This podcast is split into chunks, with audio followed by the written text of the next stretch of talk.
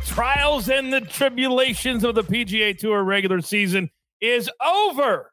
Welcome into a very special FedEx Cup playoff edition of the Early Edge. It's hard to believe, but we've arrived to the three week race to the FedEx Cup and more importantly, to $15 million. So let's bring in the star of the show. You know him. He is the award winning host of the First Cut podcast right here at CBS and Sportsline, Rick G. What's up, man? Coach, it's the playoffs. Good to be back. This is the sprint to the finish line. Lots of money, lots of great players. This this is just I'm I'm stoked about it. I am too. I am too. now, for those people who don't know at home, so we have news people watching us every single week. Uh, the rotation for the first round of the playoffs goes from TPC Boston to Liberty National. This year, it's Liberty National. So educate our people at home on what this course, this event, and the players are all about.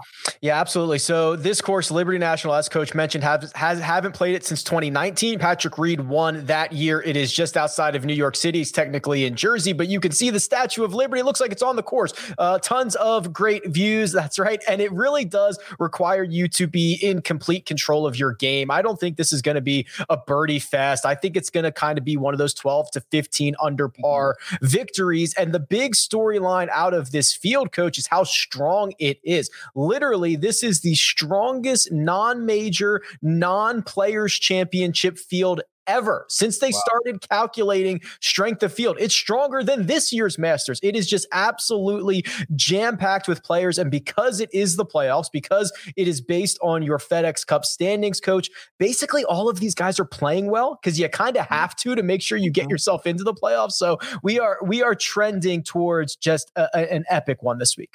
Oh, it's, it's, it's going to be a, a, amazing. And I encourage people to go over and watch the first cut mega preview because we discuss on that show exactly why Louis Oosthuizen decided not to play this week. So it's only 124 players instead of 125. So here's what we do on this show we take two head to head matchups, two props, and two winning tickets. So, Mr. Rick Run Good on social media, what are the two head to head matchups that you like this week? Absolutely. Let me start with Daniel Berger over Patrick Cantlay. Daniel Berger is arguably one of the most well-rounded golfers that we have on the PGA Tour. Maybe him and Harris English, where they don't have one single flaw in their game and they don't have one thing that is their weapon or their strength. And usually, when I can get a high floor in a head-to-head matchup, that is something that I like investing in. So Daniel Berger minus 105 over Patrick Cantlay, who's the bigger favorite in that matchup. And then Adam Scott, who had a close call last week week had a four foot 11, a four foot 11 inch putt to win the Wyndham Championship on the first playoff hole. Missed it, but uh, he is still trending towards the finish line, coach. So I have him over Patrick Reed, who won this event in 2019 and is getting a little bit of a boost as kind of our defending champion, yep. quote, end quote. And Adam Scott has just been uh, putting beautifully. Uh, which is something that he he normally does not. If he can marry that with the ball striking that we saw last week, I think he's going to contend quite a bit. And I love the fact that he already said, I believe it was after Saturday's round, uh, that he's already in playoff mode. He's already in a playoff mindset. He had to be. Had to be. out because uh, he came in 121. Now he's up uh, in the 80s. By the way, you and I did the first cut on Saturday. We talked about live betting. Kevin Kisner, Kevin Na. I followed our discussion and I cashed a nice little plus 1700 ticket on Kevin Kisner winning the Wyndham Championship. It pays to watch our shows. Yes. Now, give me two props, Mr. Rick G, that you look like and look at and say, you know what? I can see that happening. What do you got? Yeah, let's go. A couple of top tens here. I'll start with Webb Simpson. He really, the T7 last week at the Wyndham Championship, it looks a lot worse on paper than it actually was. He finished one stroke out of the playoff, finished T7. It's amazing because we had six guys tied. And not only do I like the result, but I like the way he did it. He led the field in strokes gained approach. He led the field in strokes gained ball striking. That's an unofficial stat on the PGA Tour, but it basically just says off the tee plus approach, who's the best. It was Webb Simpson last week. This is his third event event in a row. That is usually the time where the first event, you kind of knock the rust off, you start to get back into form. The second, you kind of start pacing and trending in the right direction. And the third is where you reach your finish line before you get too tired. So Webb Simpson to finish inside the top 10 at plus 350. And then Ian Poulter, top 10 seven to one. It's a Ryder Cup year. I know that is overused, but he really is trending towards that event. He's playing beautifully right now. He's piling up uh, weekends, finding the weekend, making the cut, finished 10th at the WGC FedEx St. Jude Invitational. That was the last time we saw him.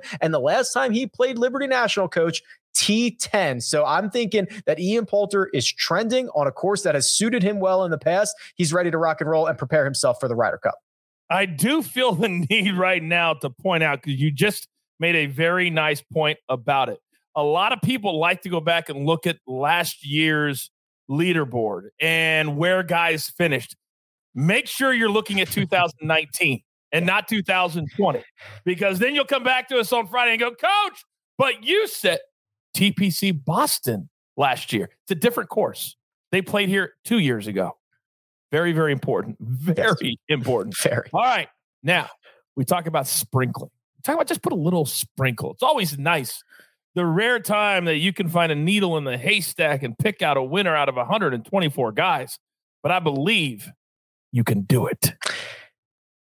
How about this? How about I treat this a little bit like a WGC event, which okay. is generally kind of top heavy. Usually the guys near the top, uh, the, the cream rises and one of those guys wins. With this being one of the strongest fields ever, both of mine are sub 30 to 1 odds. The first one, Rory McIlroy. Anytime you put a two next to his name in terms of odds, I'm interested. He's 22 to 1. And then I look at what he has done recently. The thing that has really uh, bothered Rory since the restart last summer has been the iron play and the wedge play. It is the, it is the aspect of his game that he has been very pedestrian at, of course, by his own lofty standards. Not anymore. His last six events, he has been dialed in to the point of we've only seen this version of Rory McIlroy two other times in terms of strokes gained approach in the last decade or so, and each other of those instances resulted in multiple wins, a ton of top five finishes. That's the version of of Rory McIlroy that we're seeing right now. I'm super excited about him. And then Bryson DeChambeau, uh, he's going to have to deal with that New York chatter. He's going to have to deal with uh, the fans saying a couple of things he's probably not all that interested in. But at 28 to 1, I see a golfer who has been uh, dominant off the tee for the entirety of the last couple of years. He's starting to figure out those wedges in a similar fashion to Rory McIlroy, and he's back to rolling the rock on the greens well. His splits across the different putting surfaces are pretty skewed, and bent grass, which is what they have this week at Liberty National, is generally his best surface. So Rory McIlroy at 22, Bryson DeChambeau at 28 to 1. Uh, they're short, and I could not uh, I could not pass them up. I, I can't believe the numbers we are getting from some of these guys like these two. And it absolutely helps that Bryson melts it down on the final nine holes in Memphis on a course where everybody said, oh, it's not made for him. He can't play well here. And he did. Same can be said for Liberty National. And I think he will too. I think he's going to play very, very well uh, this week. Also, one final nugget for anybody that wants to place a futures bet. Only one time ever has the winner of the FedEx Cup come from outside of the top 40. Only mm. twice has the winner of the FedEx Cup come from outside of the top 20. Okay. So be very, very careful if you're placing a futures bet.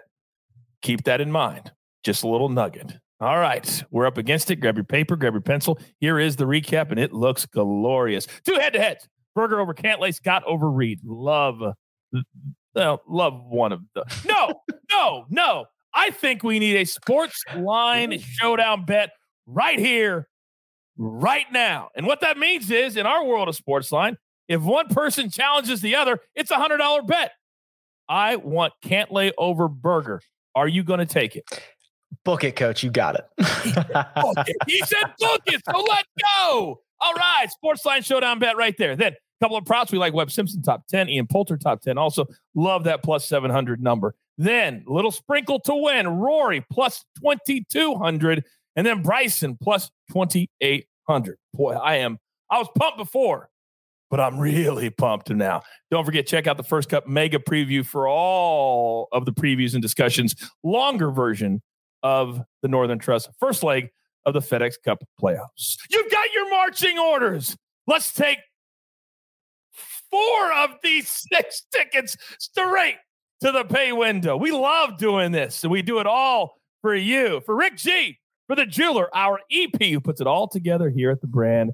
I am the coach. It doesn't matter the sport, it doesn't matter the day. We do it every single day. We call it the early edge. Good luck.